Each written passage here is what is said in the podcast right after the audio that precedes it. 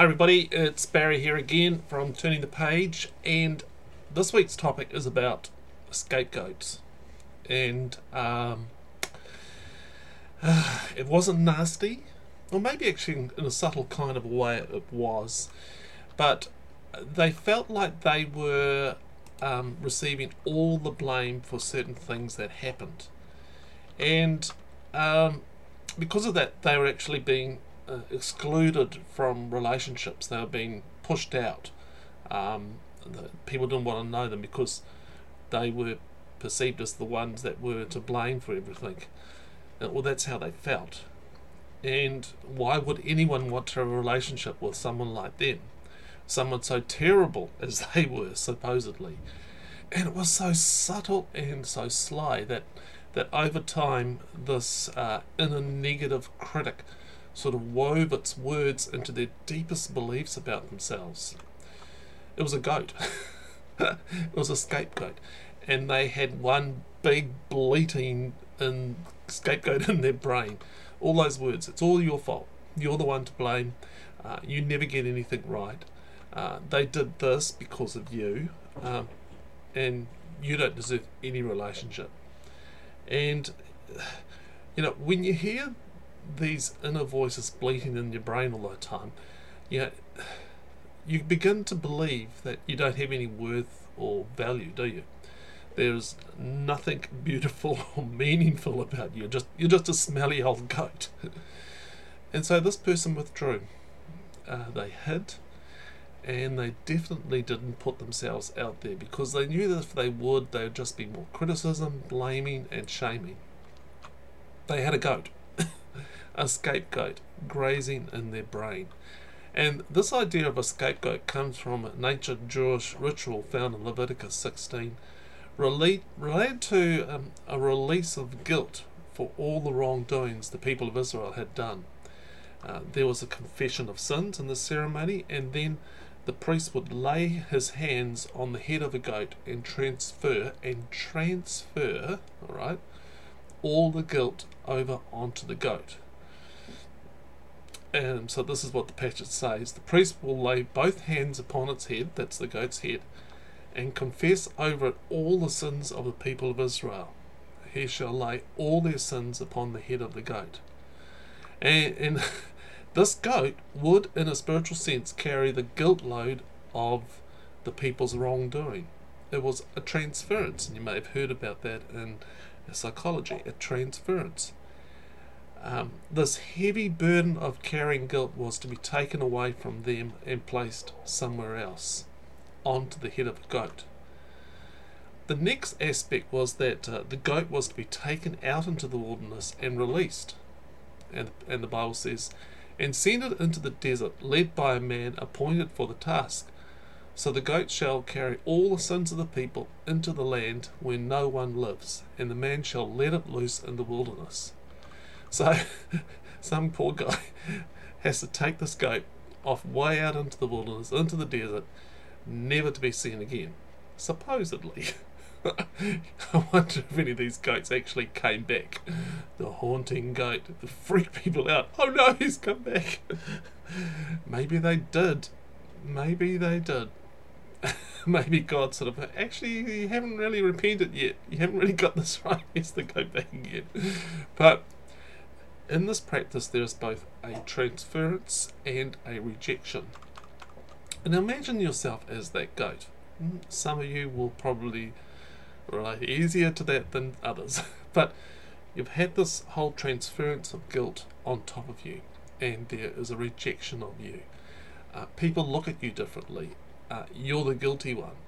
No one wants to be near someone who reminds them of what they have done, and so there is a banishment you're, you're kicked out of the garden once again of of relationship. And when others come in contact with you, your very presence triggers something of their own selves. They're reminded of their own flaws.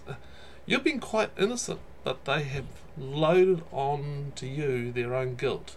And now they stand being near, can't stand being near you. They live in fear of the goats speaking the truth.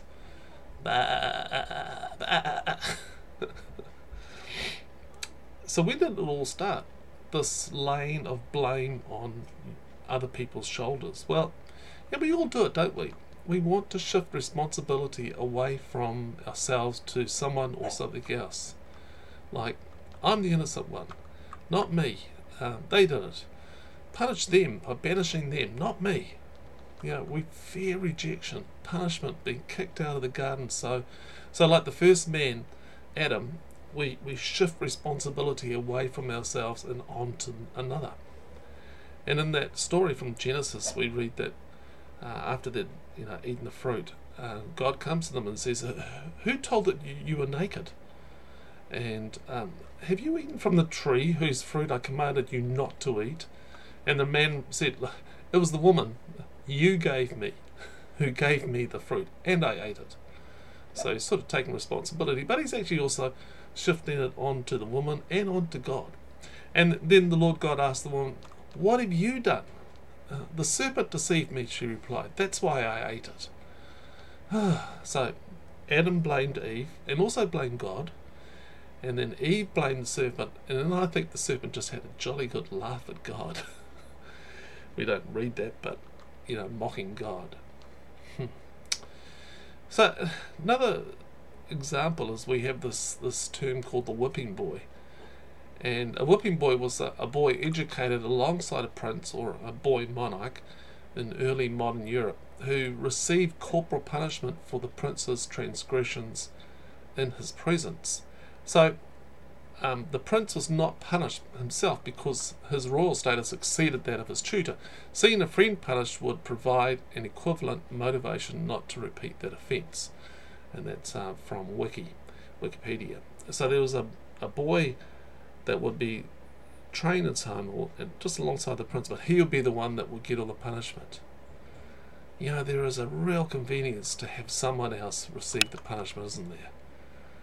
You you receive what I what I should be deserving. I'll blame you. And perhaps in some people there is actually a perverse pleasure in seeing others suffer. We go to whipping boys, scapegoats, men, women, serpents, and even God anyone else that we can shift the blame onto and reject. and for someone, someone I know, it had become a nasty little brain habit. A psychological training of the brain had happened from early childhood when they, they were made the scapegoat, the whipping boy, the, the one to spit on. It was always their fault that someone got angry, that the dinner was ruined, that, that the family was poor, and it had been so ingrained into their thinking that now every time something bad happened, they consider themselves to be the one at fault.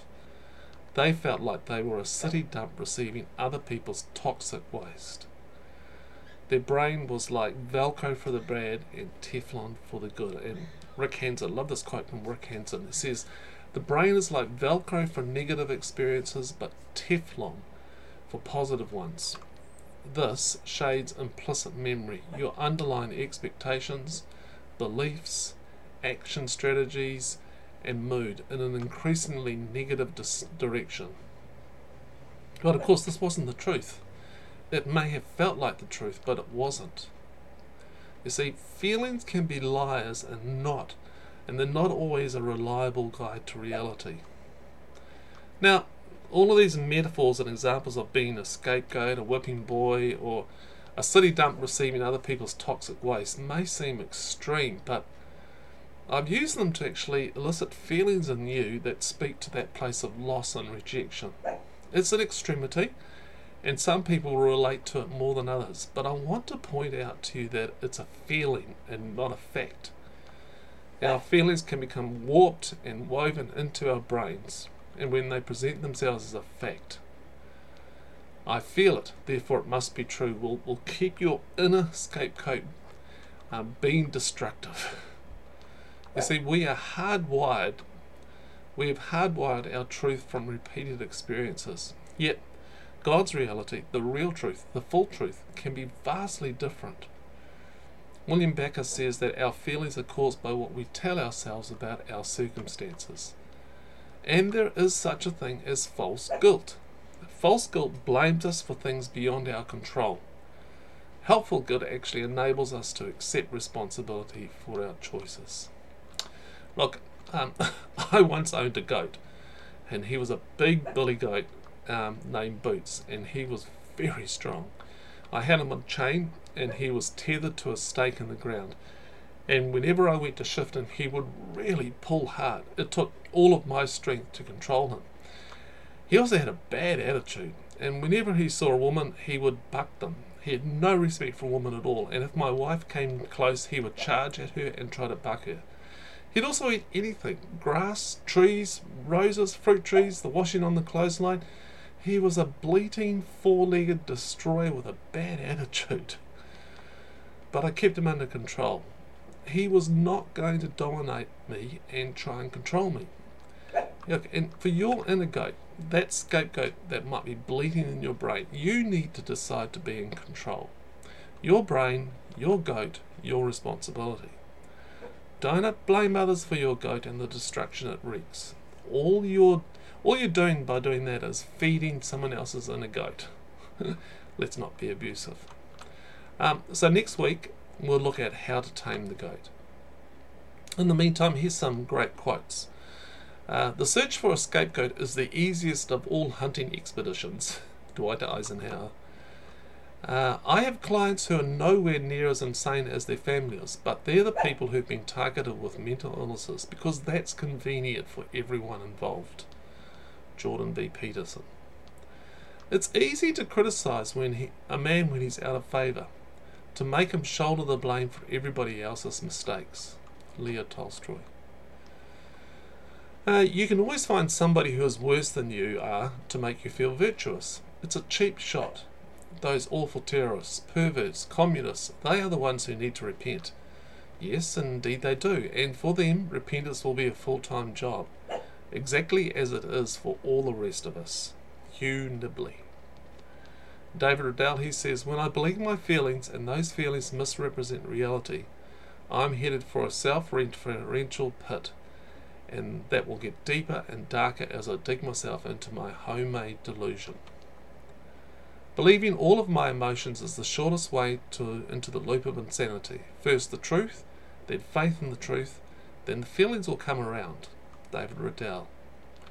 To achieve radical change, I need to call some of my feelings liars and choose to side with the truth against my own emotions until my feelings come around. David Riddell. Get control of your feelings before your feelings get control of you. Emotions are not a reliable guide to how things are. Uh, David Riddell. Your feelings are not a reliable guide to what you should and shouldn't do. They merely reflect subconscious beliefs, which may need to be examined. David Riddell. Here's some quotes, uh, questions. In this post, where did you most connect to? What was it that I said that um, really connected with you? Two, have you ever felt that you have been made a scapegoat? Hmm? Number three, what would you say to an inner scapegoat? Your inner scapegoat. Hey, uh, I hope this res- resonated with you and helped you in some aspect of your thinking. Um, perhaps you'd like to email me. Love to hear from my readers and listeners and viewers. it's barry at turningthepage.co.nz. And uh, please, please feel free to email me. And um, just a, another big thank you to those people who regularly support and um, financially this this ministry. Uh, a dollar a month. That's um, that's probably about the minimum that you can actually give uh, via Patreon. And if you want to find out more how to support what we're doing here, it's come over to turningthepage.co.nz forward slash support. So until next week, have you got a goat in your backyard of your brain? okay, we'll see you then. Bye.